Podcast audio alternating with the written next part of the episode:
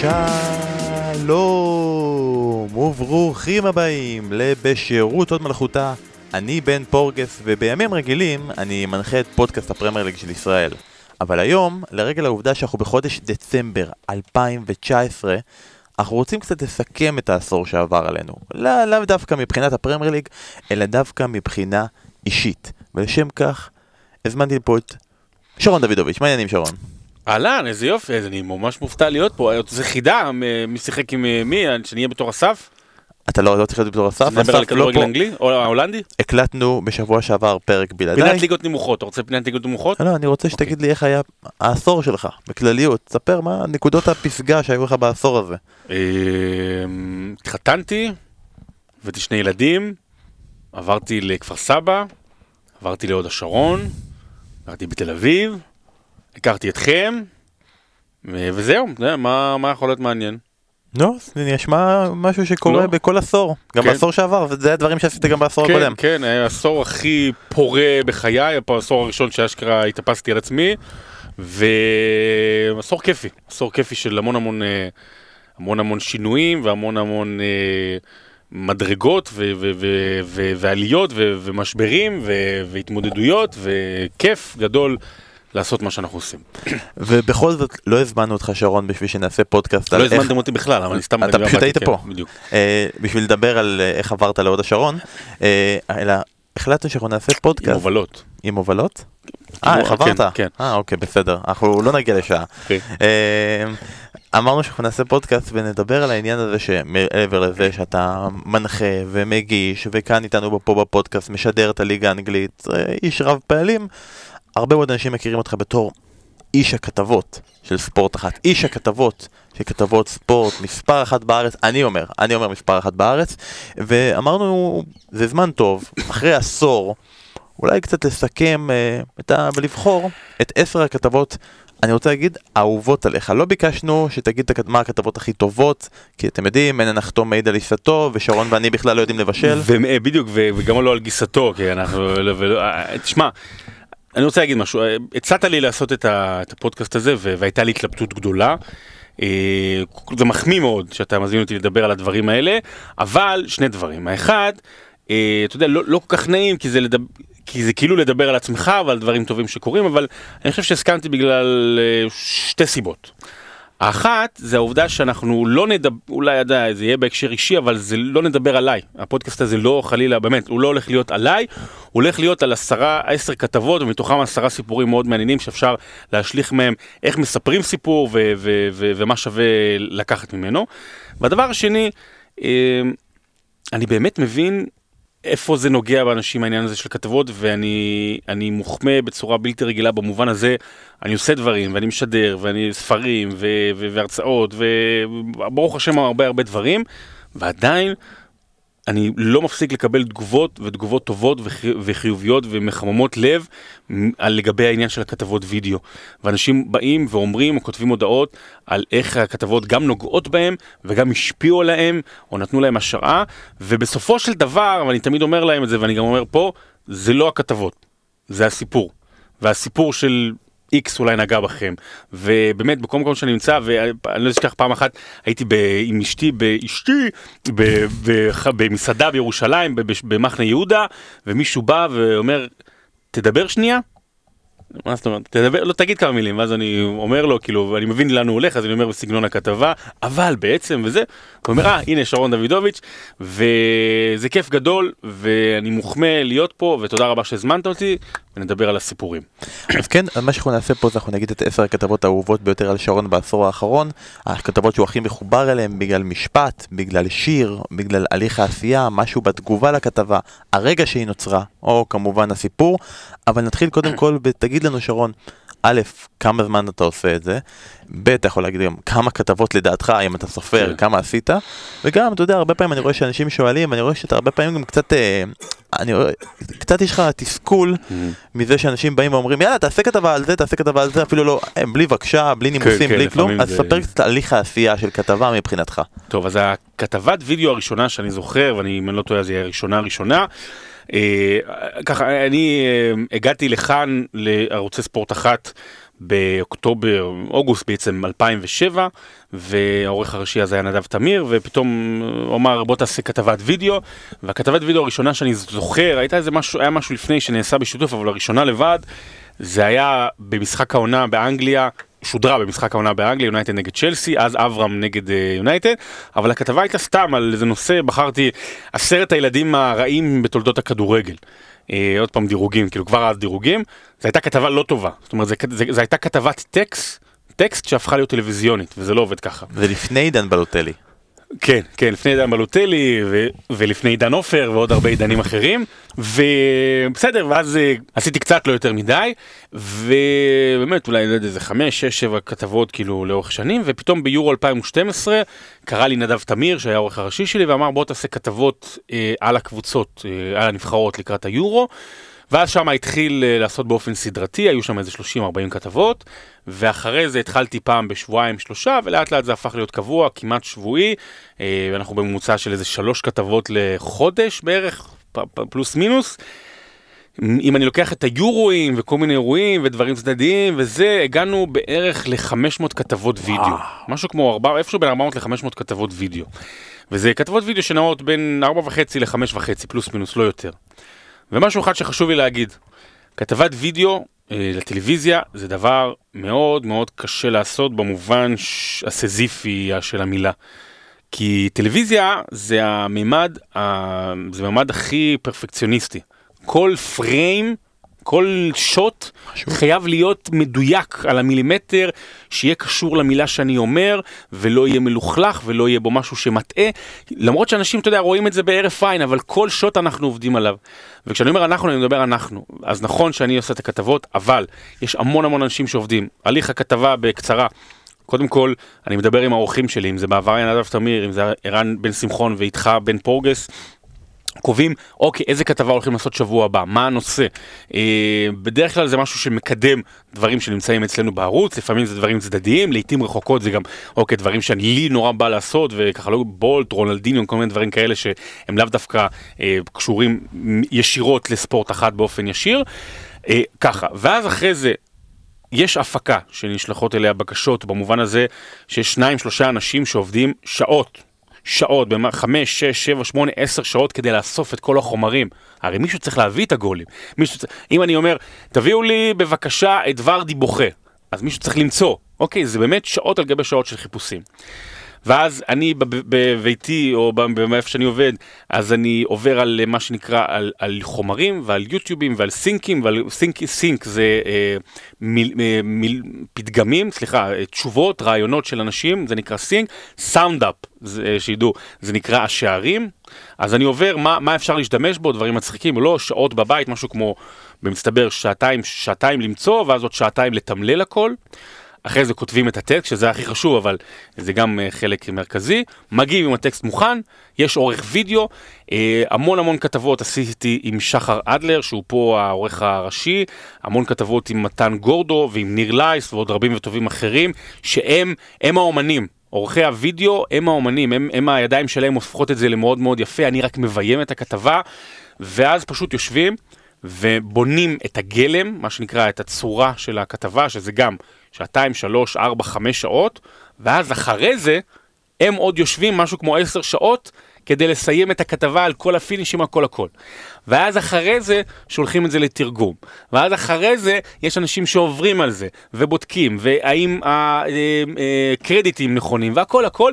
בסופו של דבר, משהו כמו 7-8 אנשים כל שבוע עובדים יחדיו, משהו כמו 20-25 שעות במצטבר, כדי להוציא לכם כתבת וידאו של 4.5 דקות.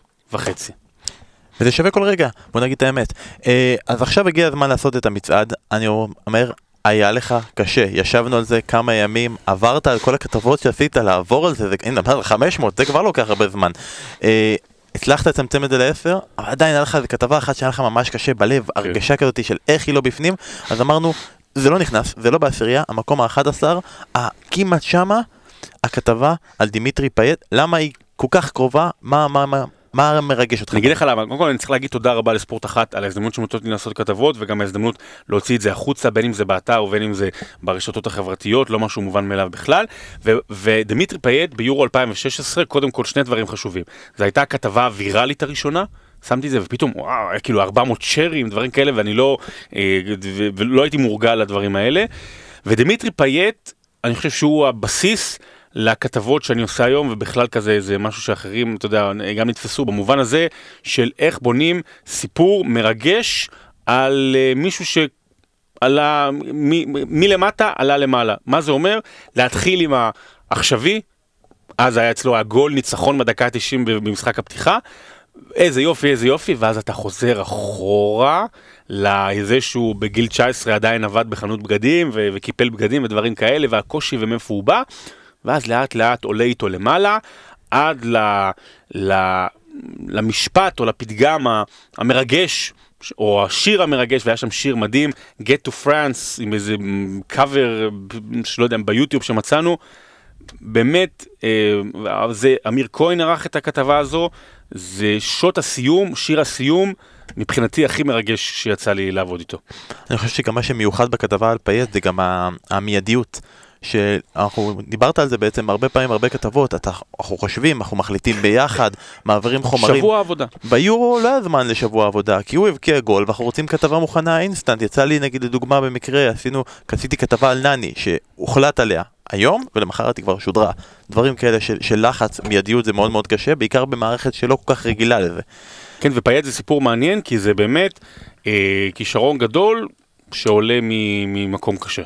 ויהיה לנו עוד כישרונות גדולים חבל הזמן במצד הזה. אז במקום העשירי, כתבת די טריה מלפני כמה חודשים, כתבת הפרידה שלך מיוסי בניון, שדרך אגב אם הוא מאזין אז הוא מוזמן לפוד, אנחנו מזמינים אותו לשמחה, הליגה האנגלית בכל זאת. ואני הבנתי ממך שמה שמיוחד בשבילך בכתבה הזאת, שסוג של היית צריך לספר סיפור שנותן את הדעה של הצד השני, שהוא לא אתה, כלומר, ספר סיפור שהוא לאו דווקא מה שאתה מרגיש. אני יכול להגיד שיש לי פה, וזה גם משהו שאני מודה לערן ולכל מי שפה עושה בעשייה, יש לי פה הרבה חופש לעשות בכתבות, אתה יודע, תקנים, עוברים וזה, אבל הרבה חופש להביא את העני העצמי שלי, ואני חשבתי כשהלכתי ליוסי בניון לעניין של, טוב רגע, אני גם חי בכל הרשתות החברתיות ושם הוא לא כך פופולרי בשנים האחרונות עם כל מה שקרה במכבי חיפה ובנבחרת ישראל, אמרתי טוב צריך להביא את שני הצדדים, כאילו צריך ללכת גם על הטוב וגם על הרע, ובוא ננסה למצוא למה הרע היה הרע, והיה פה ויכוח, היה פה ויכוח סוער אפילו, מה שמים, מה לא, ואני התעקשתי והלכתי על האמת העיתונאית שלי וצריך זה, וביקשו ממני, לך על החיובי. לך בעיקר על החיובי. למה? כי, תשמע, בן אדם מסיים קריירה גדולה, כאילו, שחקן גדול מאוד מסיים קריירה גדולה מאוד, הכי גדולה אי פעם שהייתה בישראל, נכון, היו צדדים. ואז הורדנו את זה לשני משפטים, את העניין הרע, כדי, אוקיי, אבל זה קרה, ובעצם המשפט שאולי מסכם את כל הסיור הזה, כשמסכמים קריירה כה גדולה, כמעט דמיונית במושגים ישראלים, אולי שווה לרגע להיות קצת פחות ישראלים. ואני מסתכל על התוצאה הסופית, ובדיעבד מאוד מאוד מאוד שמח שאילצו אותי, ביקשו ממני ללכת בעיקר על החיובי. וזה הזמן טוב להגיד שכל הכתבות שאנחנו נתייחס אליהן בעשירייה, אנחנו ניתן לינקים לעמוד פייסבוק שלך, שאפשר לראות את כל הכתבות שוב במלואם, כדי שתוכלו להיזכר. ומה הנקודה מהסיפור הזה של בניון?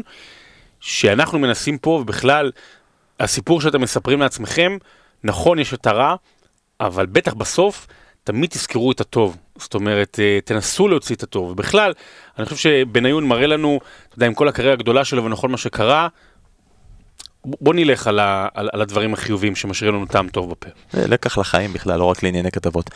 מקום תשיעי, תראו, יש לנו הרבה פעמים עניינים גם, כשאתה בוחר את הכתבות, יש לנו עניינים של זכויות שידור, של מה אנחנו משדרים, מה אנחנו לא משדרים, יש סיפורים שלא תמיד יוצא לנו יותר מדי לספר.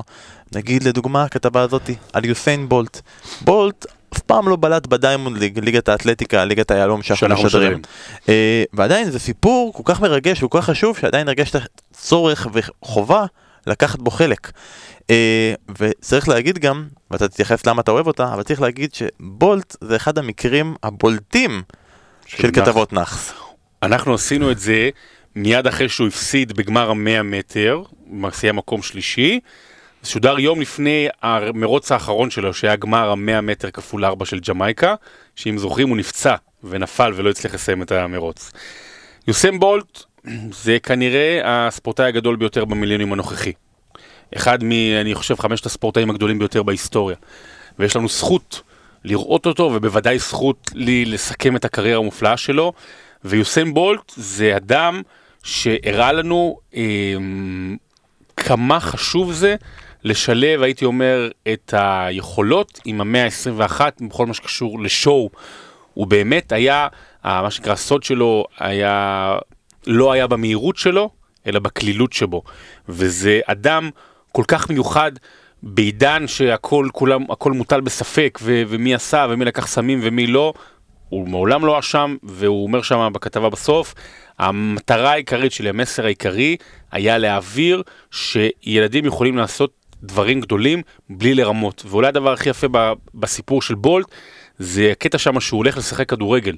הוא באמצע האימונים ולא מאמרשים לו, אבל הוא הולך כאילו בחטף לשחק כדורגל עם חברים שלו. זה פחרור שפשוט ניסה לחיות את החיים בצורה הטובה והמהירה ביותר. אני חייב לשאול אותך, כי אני לא ממש זוכר, כשעשינו את הכתבה הזאת ונפרדנו מיוסיין בולט, ומן הסתם כשאתה חושב על בולט ואתה חושב על אתלטיקה, אתה חושב על מאיר איינשטיין. כן. כשהיה את הכתבה הזאת, מאיר עדיין היה איתנו, או שזה כבר כתבה... לא, זה אחריו, ונכנסה שמה...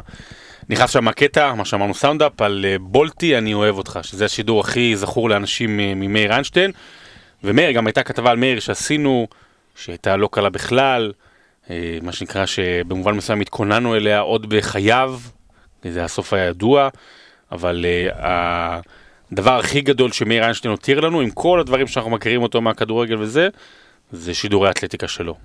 לא, מעולם לא היה שדר ספורט ישראלי ששידר איזשהו ענף כל כך טוב, כמו שמאיר שידר אתלטיקה ואת בולט. גמרי.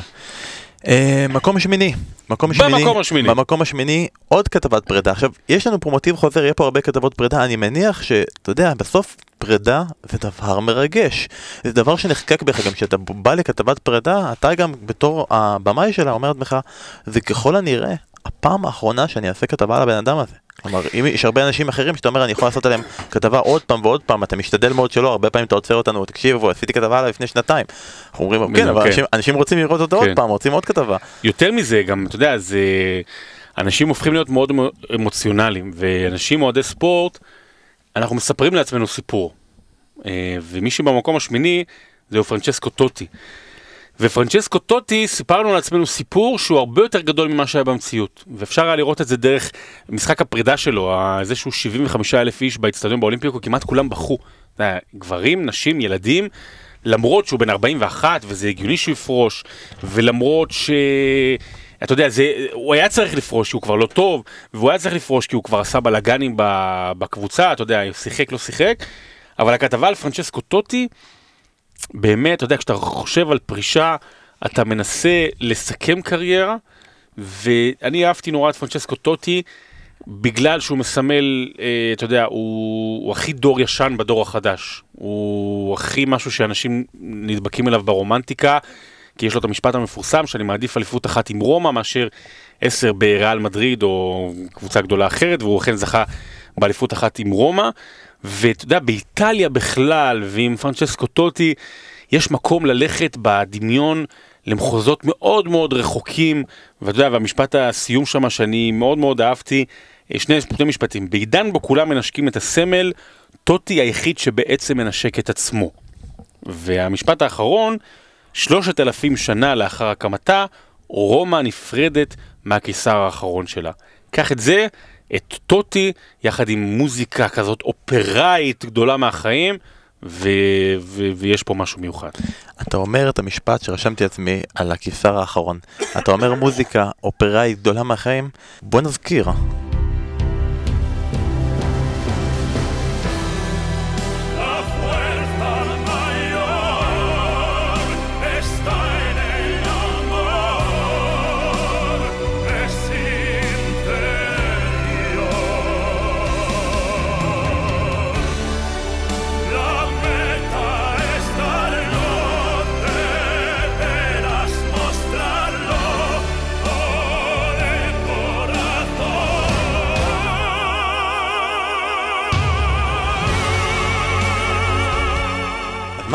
מה דיברנו? כן, כן, טוטי. הדבר שאני הכי אוהב בכתבות זה את השירי סיום, ולמצוא עוד ועוד.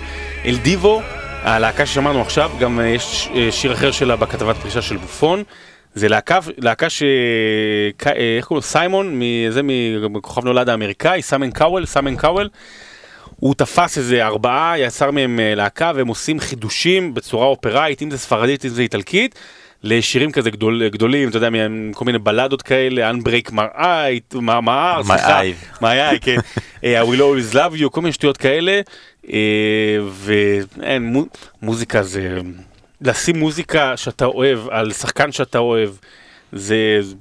פשוט הדבר הכי כיפי שיש. וזה מצחיק שאני הרגע שמתי את השיר הזה, כי אני אומר לך, אני עברתי על הכתבות כדי להתכונן לפוד, והשיר הזה באמת עורר בי צמרמורת, ואני שם אותו עכשיו רגע לפני המקום השביעי, שאותו אתה בחרת ואמרת וכינית אותו, הכתבה עם שיר הסיום המושלם.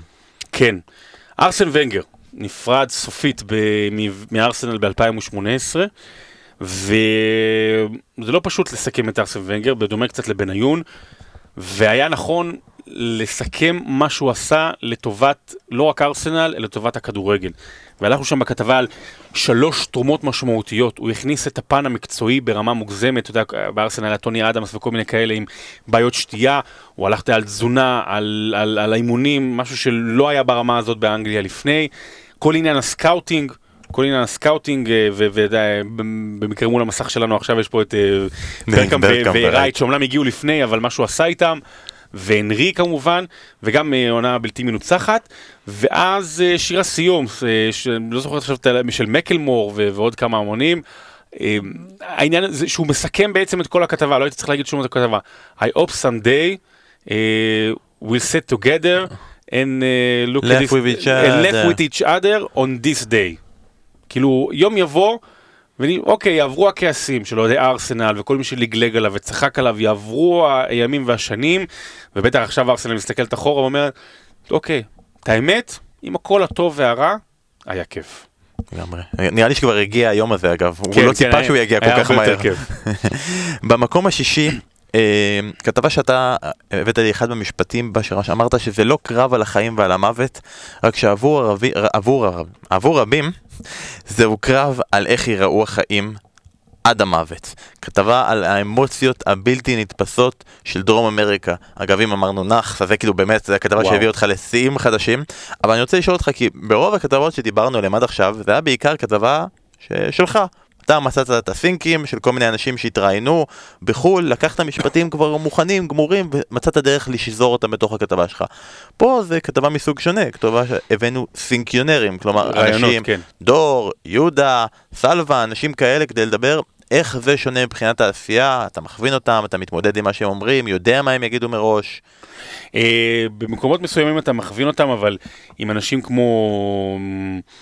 אתה יודע, גם עם יהודה, אבל בעיקר עם דור אופמן, שאנחנו מכירים אותו מהפודים ומהשידורים, אני הרבה פעמים ניזון ממה שהם אומרים, וסביב זה בונה את הכתבה. ודור היו לו שם כמה משפטים פשוט נהדרים, אתה יודע, גם ליהודה, זה לא שחוק, ועל כמה אתה מסתכל עליהם, ואתה רואה, בטח על יהודה שחווה את זה גם ממקום ראשון. אנחנו מדברים כמובן על גמר הליברטדורס של 2018, על הגמר הכי גדול בהיסטוריה, זאת אומרת, בוקה ג'וניורס נגד ריבר פלייט, ומשחק כפול, ואנחנו יודעים מה קרה אחרי זה, זאת אומרת, השודרה היה את הכתבה, ואז קודם כל המשחק הראשון נדחה, בגלל שהיה סופת גשמים וברקים, והמשחק השני בוטל, ועוד פעם בוטל, ועבר למדריד,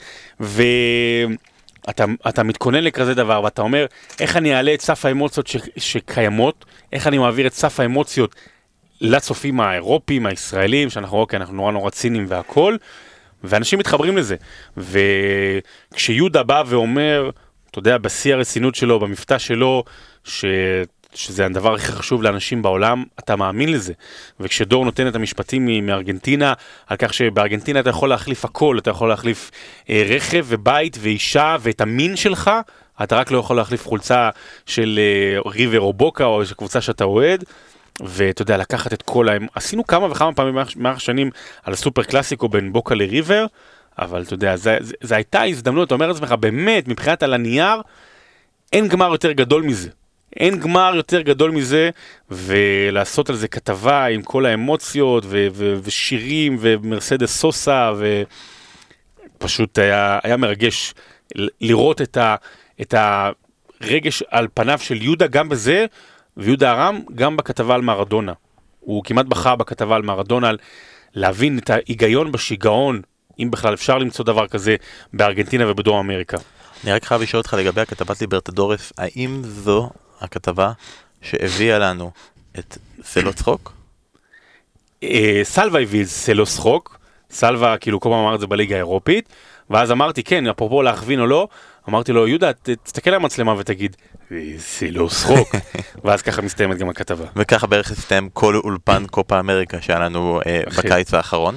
טוב, רגע לפני שאנחנו מגיעים לחמישייה, אני רוצה רגע להוציא אותך מתוך העשירייה הזאת ולשאול אותך, אתה יודע, אנחנו מדברים כרגע על כתבות שעשית, אני רוצה לשאול אותך על הכתבה שאתה הכי מצטער שלא יצא לך לעשות בעשור הזה. אני חושב שכתבה שאני עוד, איך אני אגיד את זה ככה, הייתי מאוד מאוד שמח לעשות, נגיד את זה כך, אולי זה יקרה, כתבה לקראת אליפות של ליברפול. ואתה אומר, אתה מצטער שלא יצא לך, אתה לוקח את העניין הזה שאומרים שאנחנו פודקאסט של אוהדי ליברפול, ואתה אומר, אתה מתבאס שהיא לא לקחה קודם. שהיא לא לקחה בשנה שעברה, בדרמה הגדולה,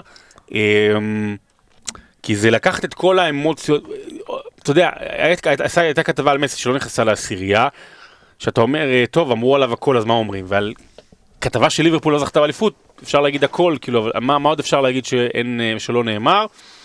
אני רק יכול להגיד שיש לי כבר שיר סיום לכתבה כזו, אם זה יגיע השנה או שנה הבאה, יש כבר שיר סיום לכתבת אליפות הליברפול. וחבל לגלות אותו. יש גם את העניין הזה שאם מדברים כאילו על הטראפיק, על השרים, על הכל הזה, אתה יודע, לא יוצא מספיק לעשות כתבות על מסי ורונלדו, אתה יודע שכתבת מסי ורונלדו, זה כאילו, אתה יכול לעשות כתבה ולשים כמה מיוט, שלא יקרה כלום, וזה ירוץ, אבל גם הם, מתי שהם יפרשו, וזה יהיה בעשור הבא, ואז יהיה לנו כתבה כזאת. במקום החמישי, מי שנחשף אליך בשנים האחרונות יודע שאתה איש של כדורגל. אתה איתנו בפוד, אתה מנחה את פספורט, את אולפן ליגת העל, אתה משדר הרבה מאוד משחקי כדורגל, הרבה דברים שאתה כותב עליהם ברשתות החברתיות, זה בנושא כדורגל. מי שמכיר אותך היסטורית יודע שאתה איש של כדורסל. היית שחקן כדורסל בעברך, שאתה הרבה מאוד זמן שידרת כדורסל בספורט אחד, היית השדר המוביל של ספורט אחד. המזל זה שטיפולי ההמרה שאני באסף דאגנו להם, כי יחסית עברו, אבל אי אפשר להוציא ממך את ה-NBA, ותאמינו לי, ניסינו. אבל מי שמלווה אותך ארוכות בפועלך בערוץ, יודע כמה אתה איש של טניס.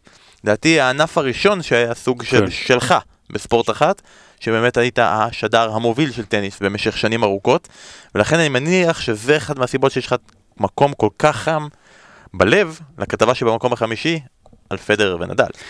כן, ב-2017, לקראת אליפות גמר הסבב, אנחנו משדרים פה את כל הטורנירים הגדולים של המאסטרים, אליפות גמר הסבב זה השמונה הכי גדולים בעולם שמגיעים, ב-2017 הייתה עונת הקאמבק של שניהם, נדל אחרי כל הפציעות, ופדרר שכבר, מה שהם כבר אמרו לו לפרוש, ושניהם נפגשו באותה שנה בגמר של אוסטרליה, ופדרר זכה אחר כך באוסטרליה, וגם ווימבלדון, ונדל זכה, ובאמת שניהם הגיעו לבשיא הזה, וזה היה נקודה...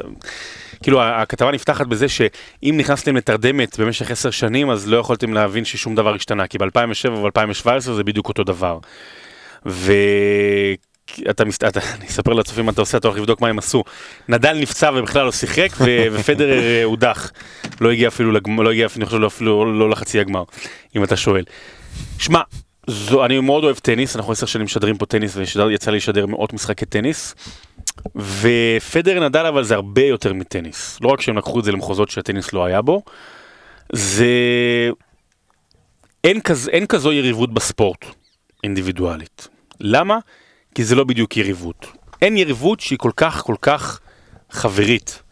אתה יודע, הם יריבים מאוד עזים על המגרש, והיריבות בין קהלי כל אחד מהצדדים על מי יותר גדול, מי יותר טוב, היא עזה מאוד, וזה מגיע לשיאים. כן, יריבות היא כאילו ביותר בין הקהלים למאשר ביניהם. בדיוק, אבל מחוץ למגרש, הם חברים, והם חברים במובן המעריך ומכבד אחד של השני, ובמובן הזה הם מאוד מאוד דומים למה שהיה אפרופו NBA, מג'יק ג'ונסון ולארי ברד, שני יריבים שהם חברים, שלקחו את הענף למחוזות בהם הוא לא היה. מג'יק וברד הצילו את ה-NBA, ופדר ונדל לקחו את הטניס למקומות שבהם באמת במחירת פופולריות מעולם לא היה כזה דבר, וזכינו. אתה שואלתי כדורגל וזה, מה הדבר הכי גדול ששידרתי עד כה ב-12-13 שנה שאני משדר טלוויזיה?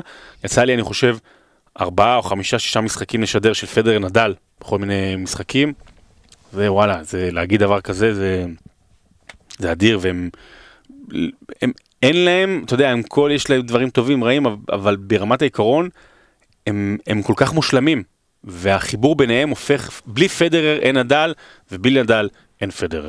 אני חושב גם, אני לא בטוח אם אני צודק, שב-2017 שעשינו את הכתבה הזאת, ואמרת כמה הם חברים טובים, זה היה השנה שהם שיחקו זוגות ביחד בלייבר קאפ. בדיוק, והשוטים בכתבה, בסוף זה היה מושלם, הם התחבקו שם, וזה היה...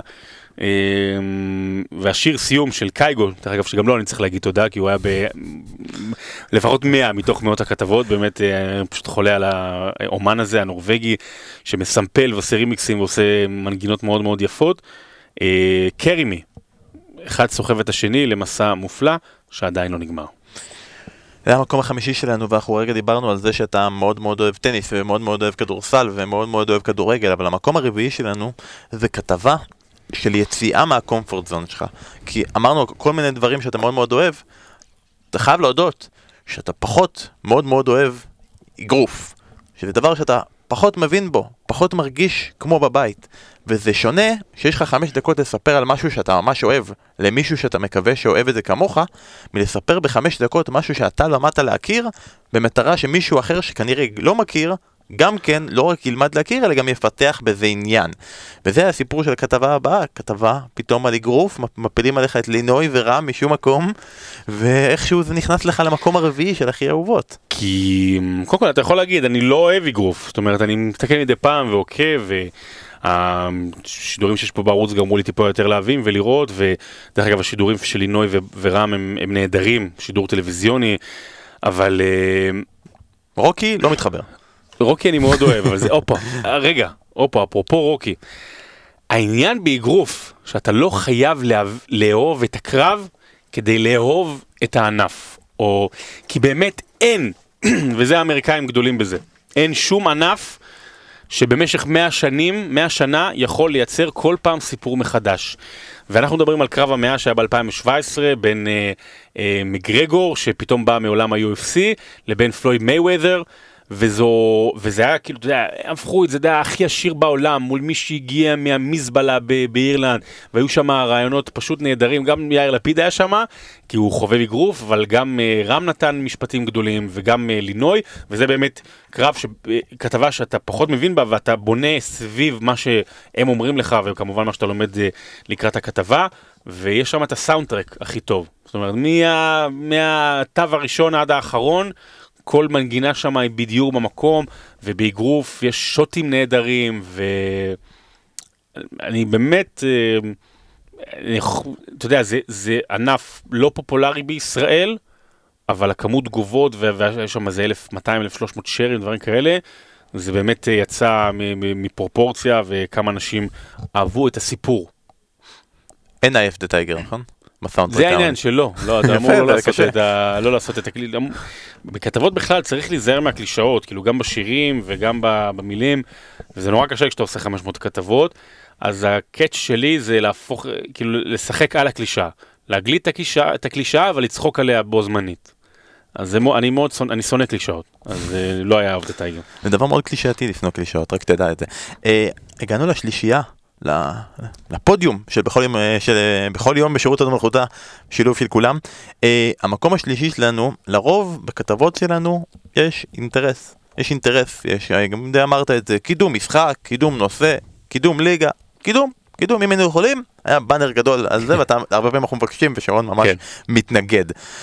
ושרון, אבל יודע לשלב את הקידומיות הזו, בצורה כזו שהכתבה לפעמים יכולה להיות רלוונטית, גם בהמשך, אם מוציאים את אלמנט הניחוס, הוא מדבר על מישהו שכרגע עלה, ואז הוא מוריד אותו, ואז היא כבר לא כל כך רלוונטית בהמשך.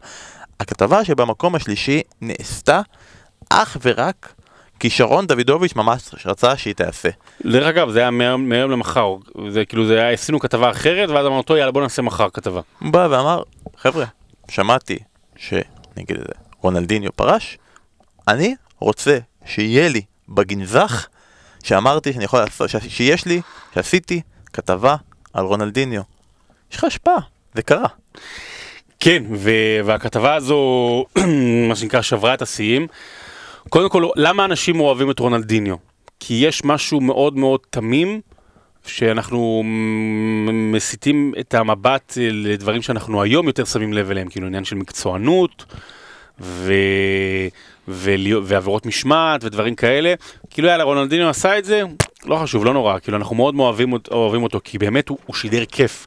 הוא שידר כיף במשחק שלו, משהו מאוד מאוד תמים, נאיבי, ואתה יודע, הוא אחד השחקנים הכי גדולים בהיסטוריה, כשאני חושב שהפיק שלו, בשנים האלה בין 2003 ל-2006, כשהכל היה מסודר ומחובר, ייתכן והשלוש שנים האלה, זה השחקן הכי טוב בהיסטוריה. זאת אומרת, לפיק הזה זה השחקן הכי טוב בהיסטוריה, ומה שעשה את הכתבה, זה הסיפור של רונלדיניו, וזה השיר סיום שהוא היה שבירת הכוס בחופה שלי. שיר השני הכי אהוב עליי בכל הזמנים, זה של ז'ורג' בן, גרסה שנקראת טאג' מעל. שזה רוד סטוארט עשה מזה, I do become sexy. אבל בעיקר סלווה. סלווה, ברזילאי, נותן שם, ובאמת מעביר את הכיף הזה של רונלדיניו במשפטים, אתה יודע, הוא נותן שם כמה, הוא היה חבר של הכדור, או שהוא אומר, אני שואל אותו, תגיד, מה היה קורה אם הוא היה מקצוען? והוא מתחיל לצחוק, מה היה קורה אם הוא היה מקצוען? תאר לך שהיו עושים את האישה מהפילה ולא מהצלע, אתה יודע, כל מיני דברים כאלה, והוא קורא שם סלווה, וזה הזמן להודות גם לכל מהמרואיינים שככה מדי פעם חוזרים, סלווה בהמון כתבות, ואור יוזן, ואסף כהן, ודור אופמן, ויהודה הרם, וגם הרבה אחרים, שהם נורא עוזרים לתת ככה את הפושים הקטנים, ורונלדיניו, אתה יודע, היא באמת שברה את הרשת. זה הכתבה הכי מוצלחת מבחינה שיתופית שלך?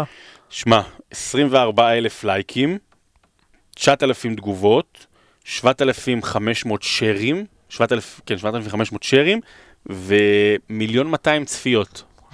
וכל זה עוד לפני שאנחנו עכשיו נשתף אותה עוד פעם, ואתה לא יודע לאן זה יגיע. יש לך 1,200,000, אולי תגיע ל1,210,000, אני יודע. ו-20. אם, כאילו, אני די מאמין שכל המאזינים שלנו כבר יצא להם לראות את הכתבה, אבל הם ישמחו לראות אותה שוב. אנחנו מתקדמים למקום השני. ובמקום השני, התחכמת, כי אנחנו בוחרים 10 כתבות ששרון דודוביץ' הכי אוהב, ואז במקום השני הוא שם 2 כתבות. אבל לפחות להגנתך אני אגיד ששתי הכתבות הן על אותו נושא, או אותה קבוצה. סיפור שיצא לי לראות אותך מספר בהרצאה שלך על סיפורי סינדרלה, שעדיין פעילה. בואו, לכו לראות.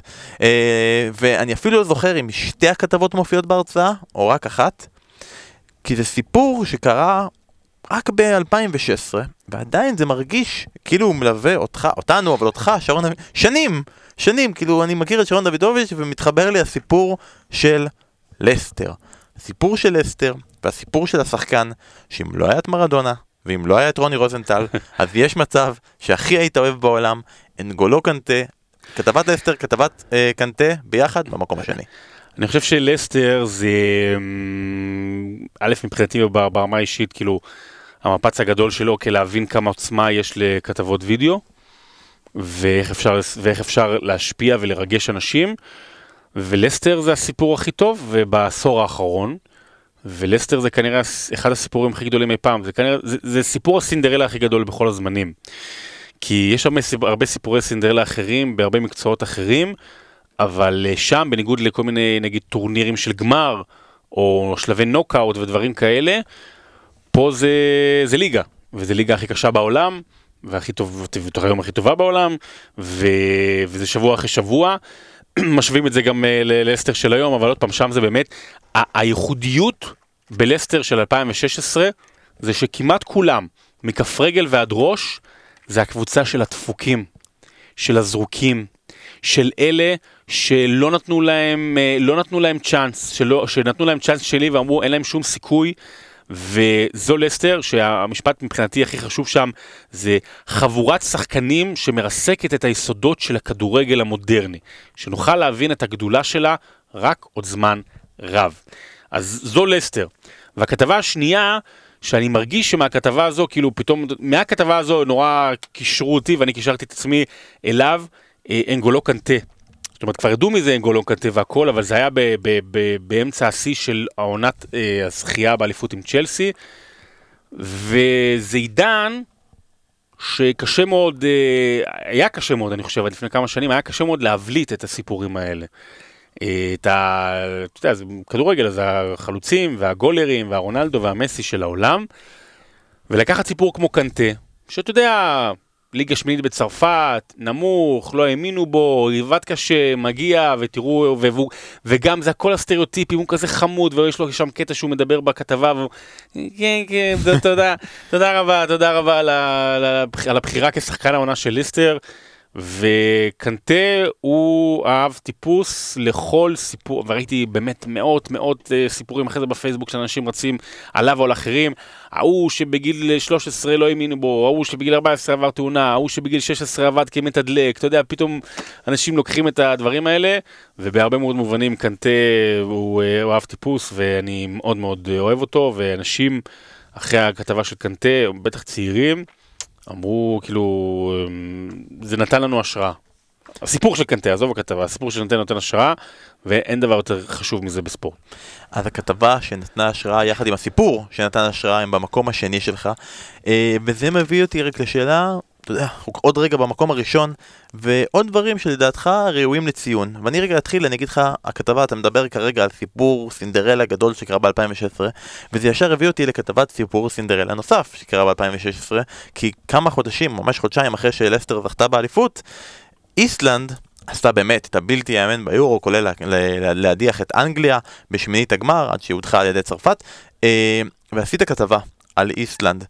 אתה יודע, עם כל הדברים הרגלים, והכל, אבל מה שהיה שונה בה, אני זוכר שעברנו על הכתבה תוך כדי, ואמרתי לך, שרון, הבאת שיר סיום, כל כך מושלם, כל כך מתאים, של שיר של All Hail the Underdog, בוא נתרגם אותו, בוא נתרגם את השיר הזה, ונשים אותו פשוט חצי דקה, עזוב, נוריד מהטקסט, נוריד מהדברים שלנו, דרך כלל, זה מה שאני מאוד חשוב לי בכתבות, שאני אדבר פחות, שלפעמים, אתה יודע, לתת לשערים או לאנשים או את הביטוי, ובאמת המילים שם הם גדולות בסיום יחד עם ההוא של האיסלנדים. וזה מביא אותי רגע לשאלה, אז אני אמרתי עוד כתבה שמבחינתי ראויה לציון, תגיד לי אתה כתבה שיצא לך בעשור הזה, אמרת כל כך הרבה כתבות, כתבה שאתה קצת מצטער עליה, בין אם... מבחינת עשייה, לא חושב שהייתה מספיק טובה, ההשלכות שלה. שמע, אנחנו בעסקי הקידום של משחקים, אנחנו בעסקי הספורט, ותמיד אנחנו בדרך כלל הולכים על דברים טובים, אז יש המון המון, אתה יודע, תמיד אני מנסה לצבוע בצבעים חיוביים את הכתבות, ויש מקומות שלפעמים הגזמתי טיפה, אתה יודע, סתם דוגמה לפני איזה 2-3, כשהיינו ליגה איטלקית, וזה כיף לעשות ליגה איטלקית, על מילאן. שאמרנו, הנה מילאן הולך חוזרת, וזה היה לה איזה רצף של 5-6 ניצחונות עם גטוסו והכל, אבל אתה יודע שאין באמת סיכוי, אין להם את המשאבים כרגע וזה, ואתה טיפה יוצר איזה סיפור ממה שאין סיפור, ואז גם אנחנו יותר קל, אבל הכתבה שאני כאילו מצטער אליה, איך שתיארתי אותה, זה נאמר, ששם זה... עשינו כתבה על נאמר חודש לפני הקופה, שבועיים לפני הקופה, משהו כזה, יום אחרי זה הוא נפצע באימון, הוא חזר, במשחק אחרי זה, משחק ידידות, הוא נפצע קשה, כאילו, יצא מהקופה, ואז התחיל הכל העניין של הפרשת אונס, שהייתה לכאורה, ולא הייתה, בסופו לא הייתה, זה ירד כמובן מהכותרות, וגם כל הקיץ הנורא מעצבן, ושם נורא ניסיתי גם לצבוע בצבעים חיוביים את נאמר, ולהגיד רגע, ותחשבו מה קורה לפני 30 שנה, ואולי הוא מסתגל לסיטואציה שיש מולו, ולמה אנחנו כועסים עליו, ואנחנו לא כועסים על אחרים, נגיד, על רונלדיניו לא כעסנו, אבל על נאמר, בעידן החדש, אנחנו נורא כועסים, אנחנו נורא צינים וזה, וזה נכון, אבל מה שהוא עשה גם אחרי, ומה שכל קורה, תשמע, הילד קקה, ויש אחרים שצריך להגן עליהם, לאו דווקא על נאמר. אני חייב להגיד לך, אבל שהילד קקה שזורק את הטלפון שלו פה ושובר אותו, גם יצא אחלה סיפור בספר הגדול דשא. אז זהו, זה העניין, שגם זה קצת דומה, וגם בגדול שאני מצטער טיפה על, שוב, אחלה סיפור, אבל גם שם מנסה לצבוע בעוד אור חיובי, ודברים משתנים, וזה בעיה עם שחקנים פעילים, כי לך תדע מה קורה איתם. זה במהדורה המורחבת והמודכנת, הוא כבר לא יהיה, הוא לא יהיה קיים והכל, וזה מביא אותנו למקום הראשון. לעשות חטופים? לעשות כאילו... כן, תודה. עד עכשיו אני כל פעם, כזה, אני באתי ואמרתי למה זה, ופה ושם, והסברתי למה הכתבה הזאת היא במקום הראשון. ואני חושב שבכתבה, שבמקום הראשון, הכתבה הכי אהובה עליך, או הכתבה שאתה הכי אוהב להביט בה במבט לאחור בעשור האחרון, אתה שרון, זה שצריך להגיד לנו, מה כתבת העשור שאתה הכי אהובה עליך? זה הלך ככה. ב-28 בנובמבר 2016, למשחק הראשון של מפעל הסוד אמריקנה, מפעל השני בחשיבותו בדרום אמריקה, שהפקרואנסה הברזילאית המריאה לטיסה לקולומביה. ורבע שעה מפגש מול אתלטיקו נציונל, זה מפגש של בית וחוץ. ורבע שעה לפני מה שאמורה להיות הנחיתה, המטוס התרסק על צל ההר במדין. ו-71 מתוך 77 אנשים על המטוס הלכו לעולמם. 19 מתוך 22 שחקנים, וכל אנשי הצוות המקצועי, אנשי הצוות הטכני, רוב העיתונאים, באמת 6 אנשים בלבד, אם אני לא טועה, שרדו. ועוד פעם, אנחנו בדרך כלל עושים כתבות של קידומים, ואנחנו לא עושים חדשות ספורט ודברים כאלה, ואני לא יודע למה, אבל אולי כי אני אוהב ספורט, אבל אתה יודע, מכל האסונות לא עלינו שהכרנו בימי חיינו, לא יודע, אפילו אסון התאומים, או דברים כאלה כאילו רחוקים וזה, ואתה אומר, וואו, מה קרה נורא? זה נגע בי יותר מהכל. כי אתה קורא את הסיפור, ואתה נכנס פנימה, ותשמע, אני לא בן אדם, אני לא בטוח אם יש אלוהים, למרות שראיתי אותו משחק בשיקגו, אבל, לקח לך זמן, אבל, כאילו יש תחושה שמה שלא כזה גורל, כאילו גם הסיפור של הקבוצה, ואיך הם עברו, ואיך הם יצחו, ובדקה ה-90 השוער מציל מהקו, וגם לא משנה, גם כל מה שקרה שם במטוס, באמת דברים נוראים, וצירוף מקרים יחד עם רשלנות פושעת של הטייס, הכל הוביל אותם לדבר הזה, אז רגע, יש גורל. יש מישהו, משהו ששולח אותה מלמעלה. וביקשתי מנדב תמיר שהיה אז עורך הראשי, אני רוצה בבקשה לעשות כתבה. הוא אמר, מה תעשה שלא נאמר ולא דברים כאלה? אני אומר לו, תן לי משהו, על משהו שהוא מעבר לספורט, או לקחת את הצדדים החיוביים באסון הזה שקרה. וקרה. מי ששואל את עצמו לגבי נארס, זה הכתבה נעשתה לאחר הטיסה. והכתבה הזו היא... כל מה שאנחנו מדברים עליו פה בשעה האחרונה, וכל מה שאנחנו מדברים עליו בכל פרק, וכמה שאנחנו עושים עניין מאמרי ומסולשר, והוא כובש ככה, ומויזה כן ולא. זה פינץ. זו כתבה וזה סיפור שמכניס אותנו לפרופורציות, כאילו כל הביטויים האלה של קרב על החיים ועל המוות, כאילו מה זה, יש שם את המשפט הנוראי של המאמן, סליחה שכחתי את שמו כרגע, שהוא מתראיין איפשהו ברבע הגמר, הוא אומר, אם אני אזכה בתואר, או אם אני אגיע לגמר, אין לי בעיה שמחר זה יהיה יומי האחרון. וזה היה יומו האחרון. ואתה אומר לעצמך, האם אתה מוכן לסכן את כל מה שיש לך עבור החלום שלך? פתאום יש לך פה דילמה רצינית. והתשובה היא לא. וזו כתבה וסיפור שמתעסק בגורל, ובפרופורציות, ומה עושים עם הגורל. כי הגורל רצה שהקבוצה הזאת תימחק מהמפה. ודיברתי על המון שירים שאני אוהב לשים בכתבות, והמון המון, אתה יודע, שמתחברים ולא מתחברים, זה הדבר שאני הכי אוהב. זו הכתבה בערך היחידה שלא שמתי בו שיר סיום. והסצנת סיום היא מתחלקת לשניים. הראשונה של כל צוות הקבוצה, 40-50 איש בחדר הלבשה, חוגגים בטירוף את ההפלה לגמר, עם, אתה יודע, עם שיר הקבוצה, שפה, ככה זה נקרא.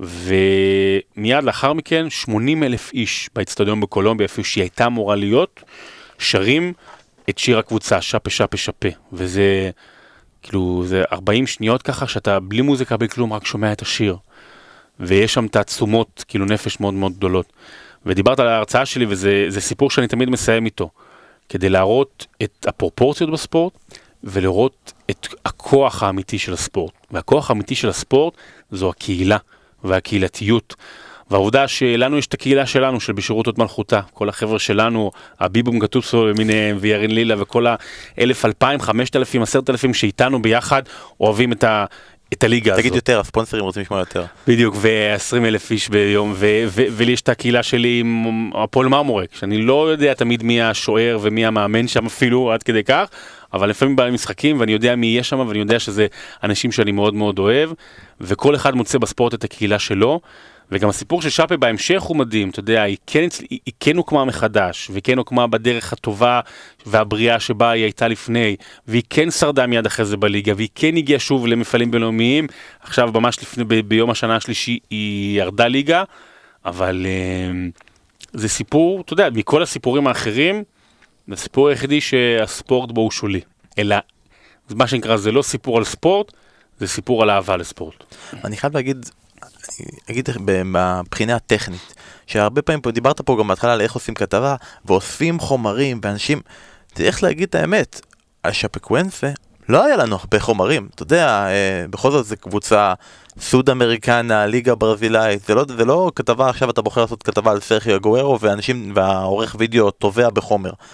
פה, באמת היה פה דגש על כל שוט, מהמעט שיש לנסות להוציא באמת את המיטב, וישבת פה עם הרבה פעמים יש כתבות שבשלב מסוים אתה אומר תודה רבה, חלקי כאן הסתיים ועכשיו הבחור ממשיך ועושה את הפיין, פה נשארת אפילו עוד במיוחד בשביל להרגיש שהכתבה תהיה באמת מזוהה הכי טוב ותיתן את הכי הרבה ששפקוונס יכול לתת, ואין ספק, לבן אדם שאוהב סיפורים, שבסוף הכתבה, במקום הראשון שלך, זה הכתבה שנוגעת לך ללב יותר מכולן. כן, זה... אני שם את זה בהרצאות, ואתה יודע, ואנשים... להביא לאנשים ספורט דרך ספורט לכדי דמעות, אבל שוב, זה כתבה חיובית. זה לבוא ולקחת מוות של 71 איש, ויש שם, המשפט הכי חזק שם, זה אוהד שיושב באצטדיון, ואומר, לקחו, אתה יודע, אנחנו נשב כאן, ואנחנו נשב כאן שבוע הבא, אבל השחקנים האהובים שלנו לא יהיו פה, ולא ישחקו למעננו,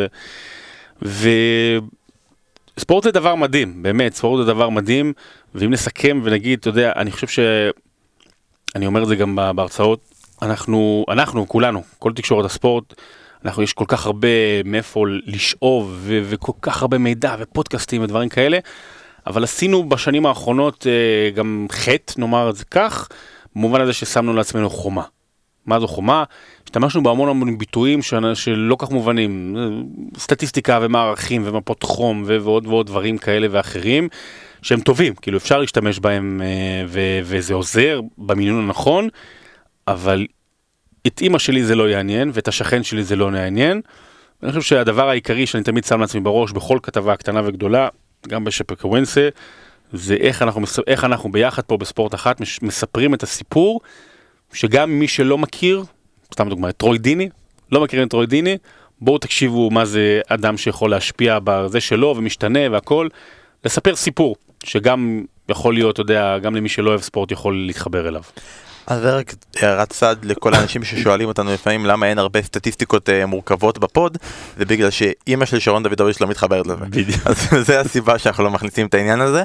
אז בעצם אנחנו מסכמים פה עשור של כתבות על מוות.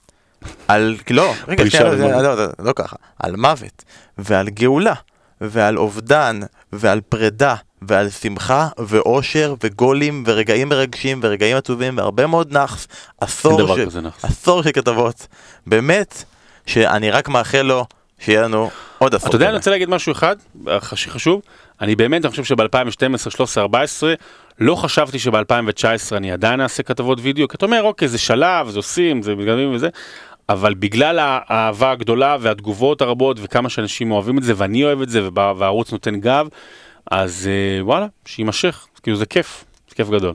אז כל מה שנשאר לכם לעשות זה להמשיך לאהוב את מה ששרון עושה, לתת הלייקים, לתת השארים, להגיב, להגיד שזה כתבות טובות, עכשיו שאתם גם מבינים עכשיו את העשייה, פחות לבוא אליו ולדרוש ממנו עכשיו את הכתבה הזאתי והזאתי, ואם כן, אז רק לעשות כזה, בבקשה. בבקשה, כן. תעשה כתבה על אינסטה. אז אם אפשר, ואם אתם גם אהבתם את המסגרת שבה עשינו את זה, את הפוד הזה, אתם מוזמנים להיכנס לאתר גיק טיים, שבו כרגע מתרגים את הסרט, למה הסרט? הפודקאסט לא, לא, לא גיקונומי, אל תיכנסו לאתרים הלא נכונים, כנסו לגיק טיים, שם כרגע יש לנו את הלינק, ואנחנו נשים אותו גם בפייסבוק וגם בטוויטר, שבו אפשר להצביע למה הפודקאסט ספורט מספר 1 ב-2019, אנחנו מאוד מאוד רוצים. רגע, ואם לא יצביעו, אז אתה לא יודע מה הפודקאסט ספורט מספר 1 בארץ? אני יודע, אבל הם לא יודעים. אני רוצה לדעת שהם יודעים. כל מי שמאזין לנו יודע, גם אם הוא לא מצביע. אז תעשו את זה, תמשיכו להאזין, אני לא יודע להגיד לכם איזה פרק, אנחנו יודעים שכרגע, שאתם מאזינים לזה, ליברפול בראש הטבלה. ליברפול בראש הטבלה, זה כנראה קורה. אז שרון, באמת, באמת תודה רבה בן על ההזדמנות הזו, ואני מקווה שאנשים לא חושבים שזו הייתה לקקנות עצמית, ופשוט ניסינו לספר פה סיפורים, ואם כן, אז תמחקו את הפרק. ואנחנו נתראה בפודקאסטים הבאים של בשירות הוד מלכותה.